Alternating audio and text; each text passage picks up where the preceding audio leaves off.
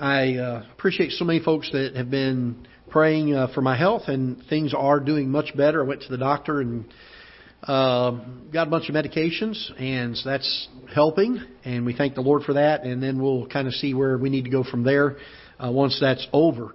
Um, that being said, uh, I have noticed a raspiness, kind of a uh, softness to my voice. Uh, probably from the medications, I imagine, or maybe from uh, some of the coughing I've done. And uh, I can tell at this point I'm just about at the point of losing my voice. It's getting ready to start cracking. I can tell already. so we probably won't be real long this afternoon. Uh, we'll do what we can. All right, Ephesians chapter number four and uh, verse number 29. Ephesians chapter four and verse number 29. We've been on this subject throughout the day today and want to kind of finish up with giving you some very practical helps uh, regarding our speech. In Ephesians chapter 4, Paul writes to the church at Ephesus, Let no corrupt communication proceed out of your mouth, but that which is good to the use of edifying, that it may minister grace unto the hearers. So we spent some time last hour uh, dealing with our words being seasoned uh, with salt and always with grace, and uh, the showing the difference between speech that would indicate that we have been in the presence of the Lord and have been walking with Him and under His influence in our lives, and then speech that would uh, tend to indicate that we were not of, of the Lord and we were not following Him or following His teachings or uh, had been around Him. And the importance that there is uh, that we uh, yield our spirit, our hearts, our will to the leading of the Holy Spirit uh, especially in the area of our speech. And it ought to be something we're very conscious about. Uh, I think a lot of the issues that we deal with in the Christian life with regards to our speech is often because we just simply don't think about it. Uh, and we, we just, we've always done that. We've always said this. Uh, Miss Penny and I were talking a little bit after the service, um, talking about all the bad words that she says. I mean, I'm not, I'm just kidding. not really. Uh, we weren't talking about that, but we were talking a little bit about, um, how both of us had known, uh, preachers, uh, people that were, uh, or at least Christian folks, uh, that were using a word and didn't even realize that it had an ulterior, ulterior mode or ulterior meaning or alternate meaning. Um, that was not a good meaning. It was not a good testimony for a Christian to be saying. Um, and, and so I want to take some time to give you some practical help, some areas that we want to be careful of our speech in. Uh, I'm going to give you some of them. I'm not going to say them, but I'll spell them for you, okay? Because uh, if my mom hears them, she'll probably still wash my mouth out with soap. Uh, but I do want to give you some of the euphemisms that are out there uh, that you may not be aware that that's representative of a cuss word. And if you don't know, um, how can you how can you deal with it in your life? So we're going to deal with this, and we're going to take a minute to look at a couple principles from Ephesians uh, chapter four that we've just read here. Uh, the first thing I would say this is uh, be careful of any words that would be um, giving itself to taking the Lord's name in vain.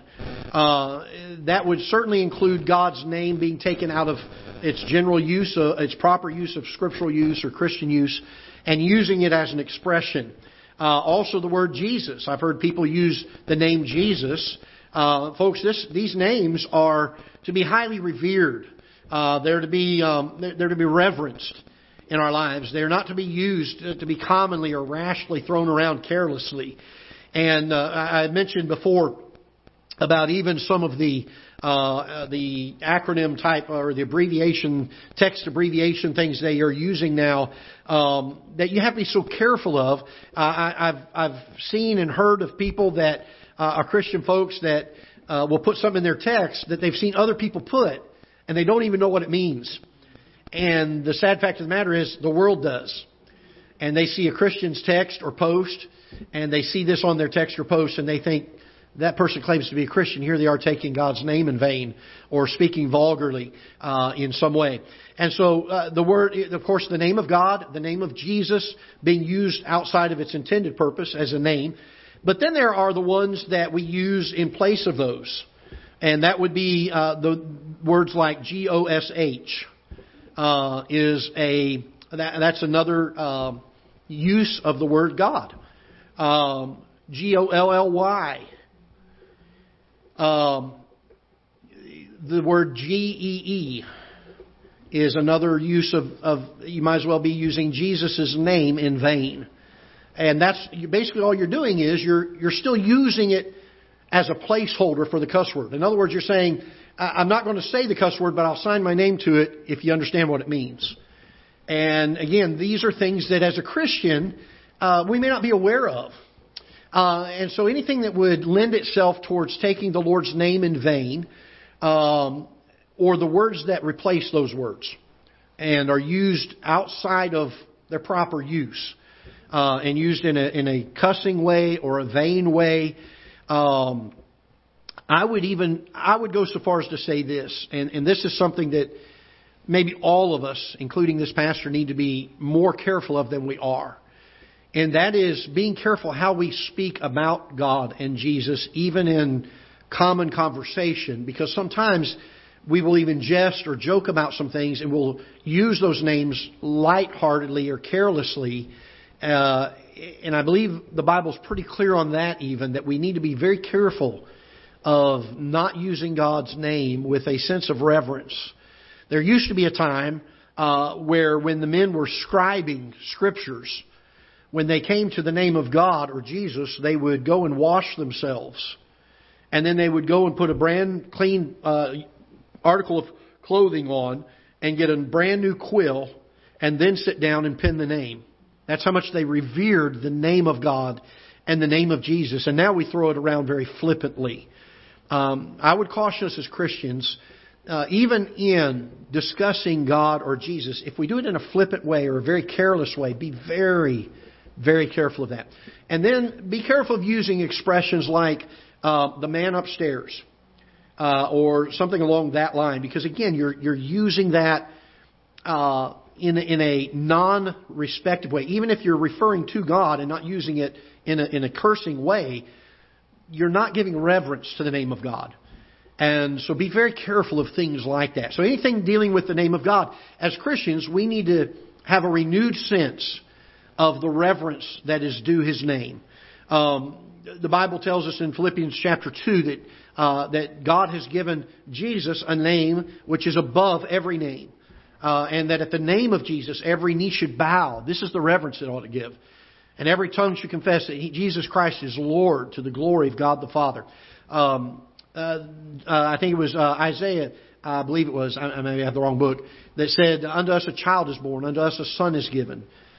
His name shall be called Wonderful, Counselor, the Prince of Peace, the Mighty God, the Everlasting Father, the Prince of Peace. And so we need to, uh, this name is, is a name to be revered, it is to be uh, reverenced, it is to be respected, and uh, so be careful using it um, outside of outside of its intended purpose, uh, which is to refer to a holy God and a just God and our Savior. And then uh, another group of words that we need to be careful of are words that would uh, be used uh, cursing at someone, and oftentimes the words that are used um, in the world are words that are intended to be cursing that person to condemnation.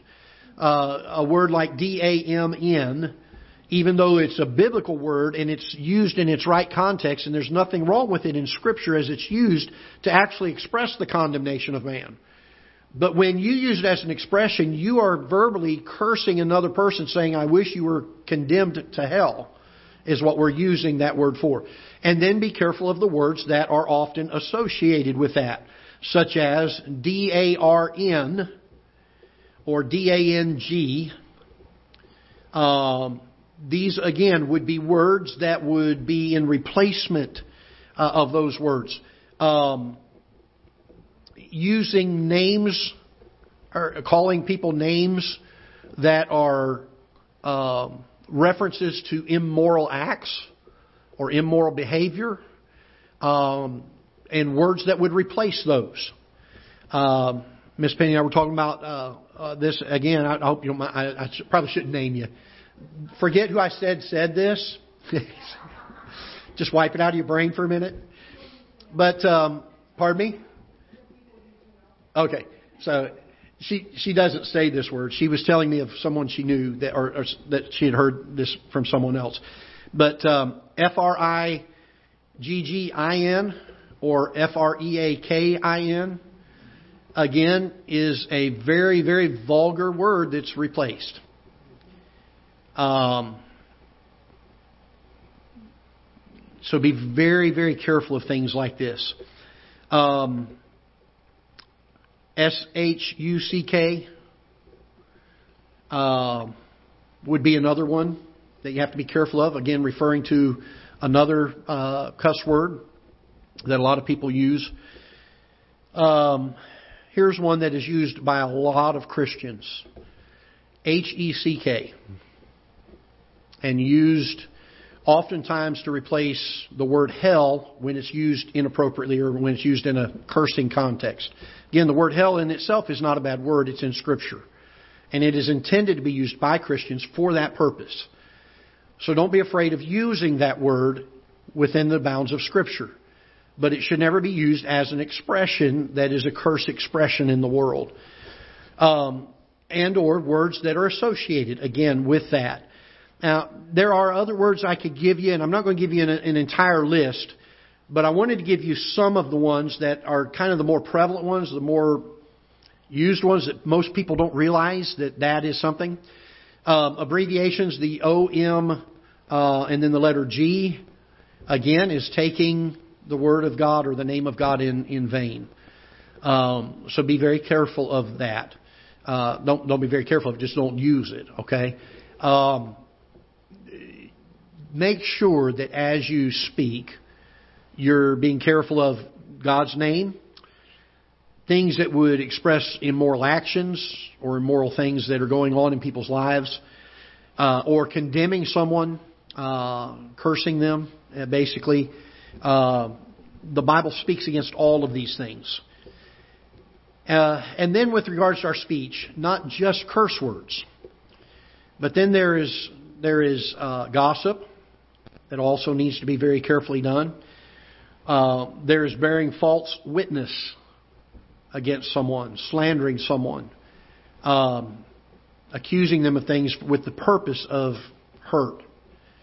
And sometimes it's not even whether or not something is true, it's whether or not we have said it in a proper way.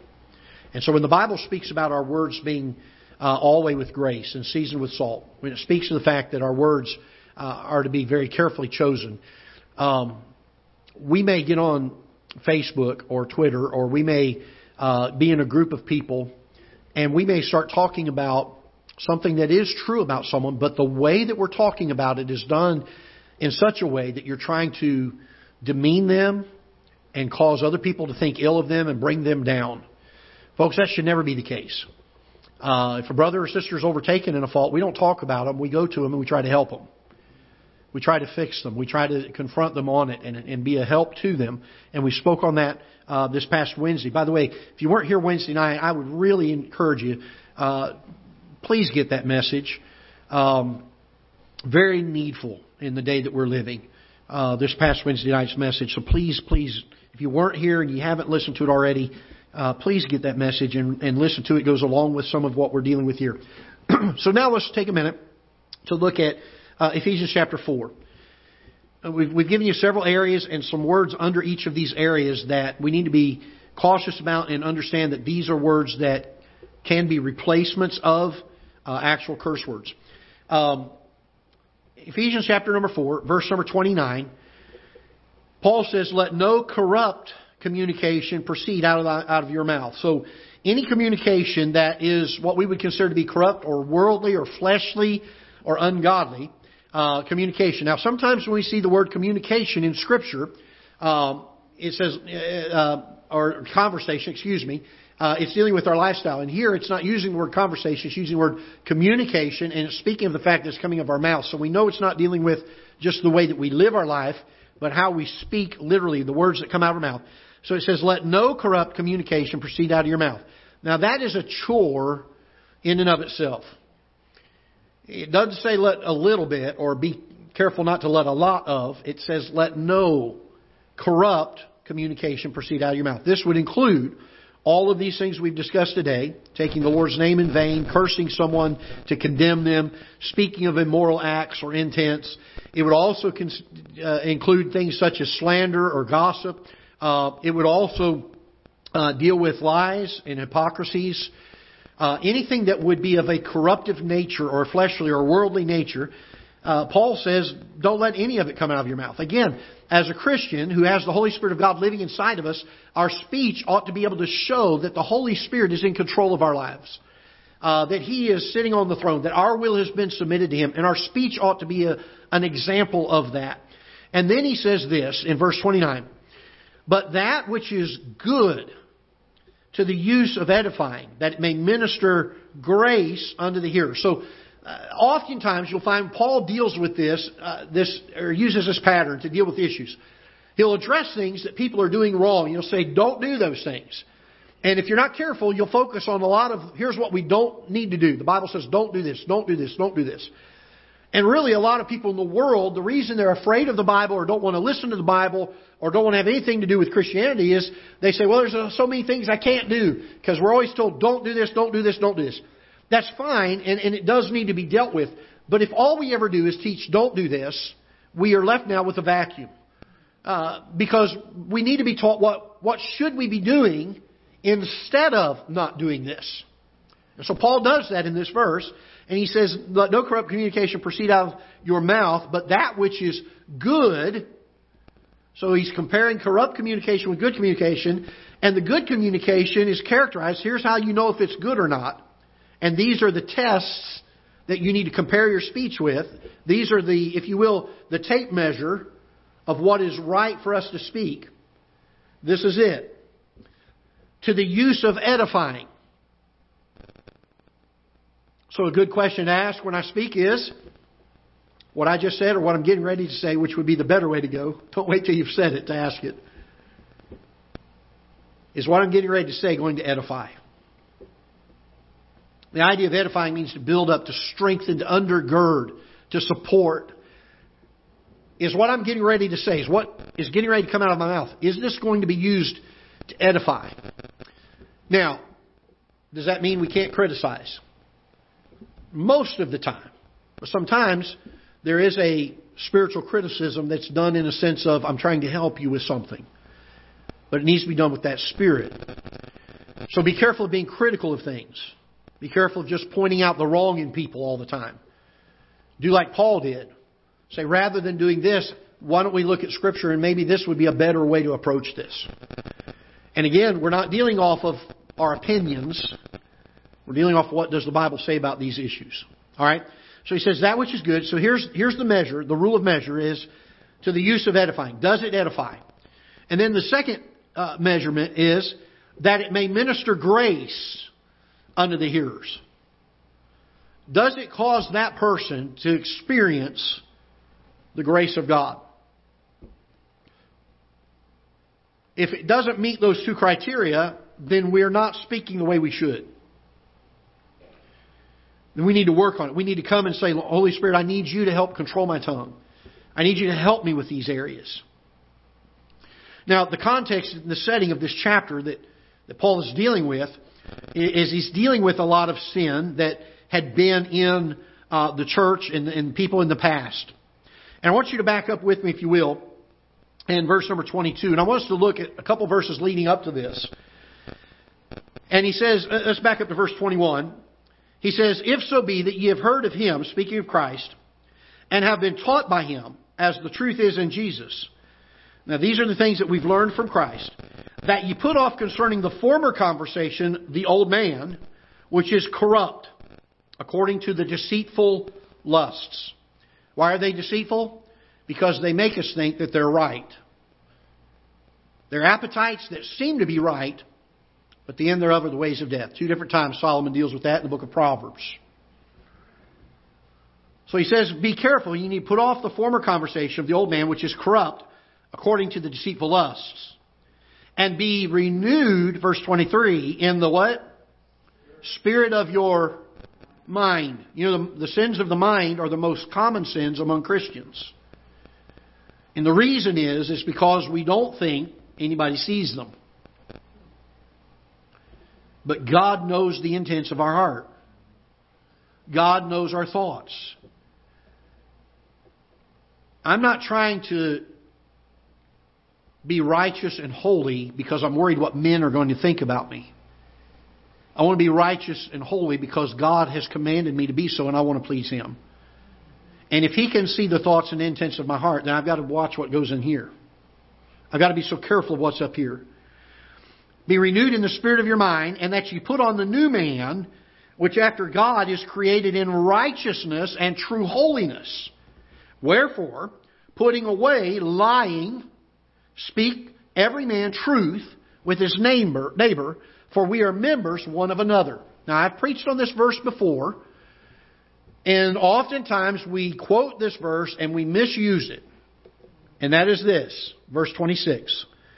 Be ye angry and sin not. Let not the sun go down upon your wrath. Neither give place to the devil. Every time you see a colon, it's like putting a magnifying glass. The statement that was made is a foundational statement, and the statement following it is, is like putting a magnifying glass over it and, and, and expanding on it and causing it to be brought fully into attention or fully into the light so that we can fully understand the statements being made.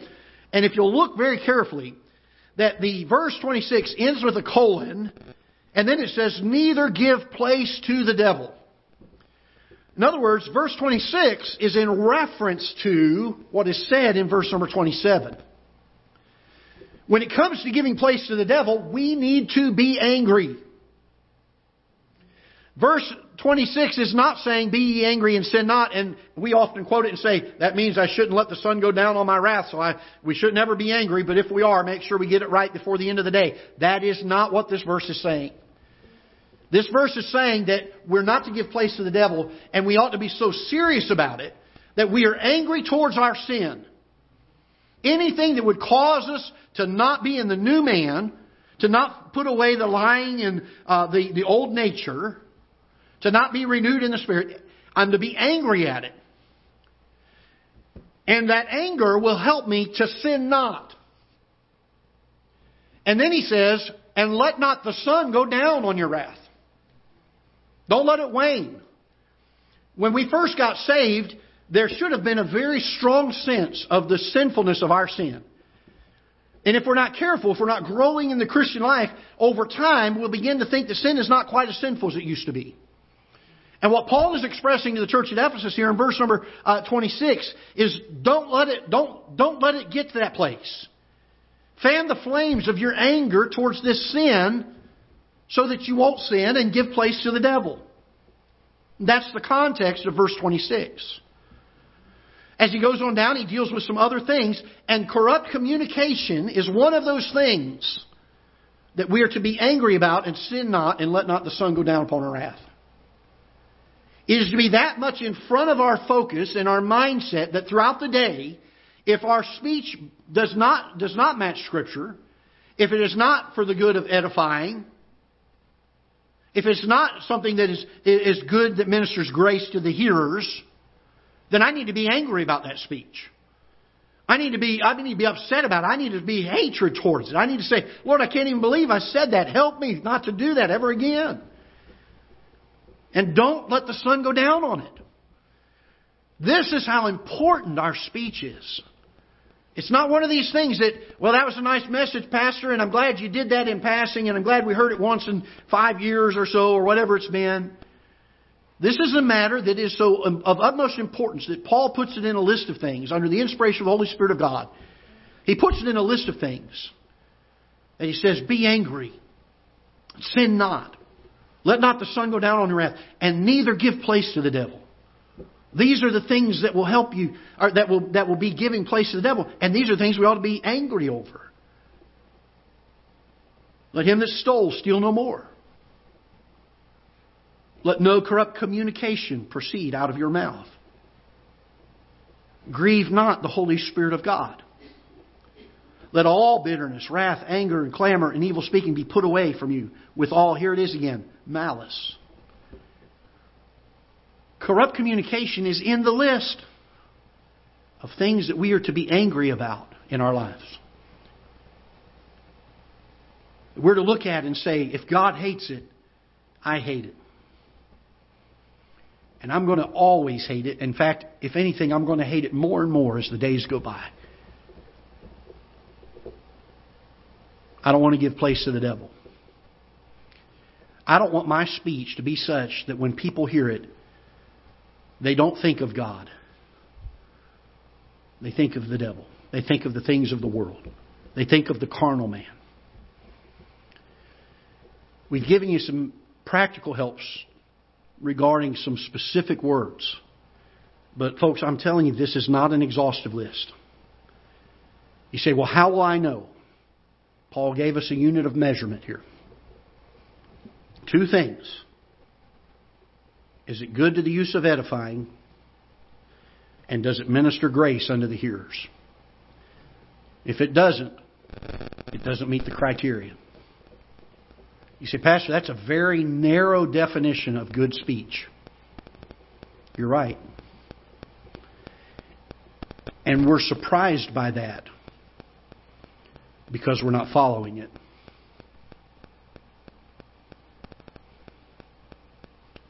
But if we take God at His word, if Brother Greg was defining good speech, I would probably define it broader than that. But I'm not the one making this. The unit of measurement that God has given to us for speech that is a good speech is it edifies and ministers grace unto the hearers. We need to be very careful of our speech, folks. I hope uh, in, in a day where we try to address a subject, laying a foundation in Sunday school, building on it in the 11 o'clock, and then giving the practical application of it in the 1 o'clock, I hope this is one of those subjects that will ingrain itself upon our hearts, that we won't quickly forget it, that we will reference and refer back to these, these notes, these verses of Scripture, these thoughts, that we would meditate upon it. Because, folks, this subject is something that God has put in a very strongly worded list that our response to corrupt communication should be that we're angry about it. That we're not going to let the sun go down upon that wrath towards it. And that we're not going to give place to the devil on it. Does that mean I will never speak wrong again? James said the tongue can no man tame. But I'm thankful the Holy Spirit can.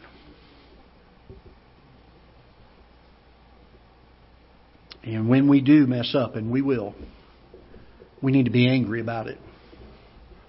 Such that it motivates us and causes us to go back to the Holy Spirit again and say, Lord, I messed up here. I need your help again. Help me never to do that again. There are times and people in my life that I have had to go back to on numerous occasions and apologize to them and ask for their forgiveness and say I should have never said those things. And while I'm thankful that oftentimes people are gracious enough to forgive, the hurt and the damage and the scars will stay there forever until we get to heaven. So let's be careful of our speech. Let's be careful of our speech. Let's stand together, shall we? Father, I pray that you would take uh, the messages that we've taught on this morning. And Lord, we've tried to keep a continuity um, so that it's something that is repetitively reinforced throughout the day.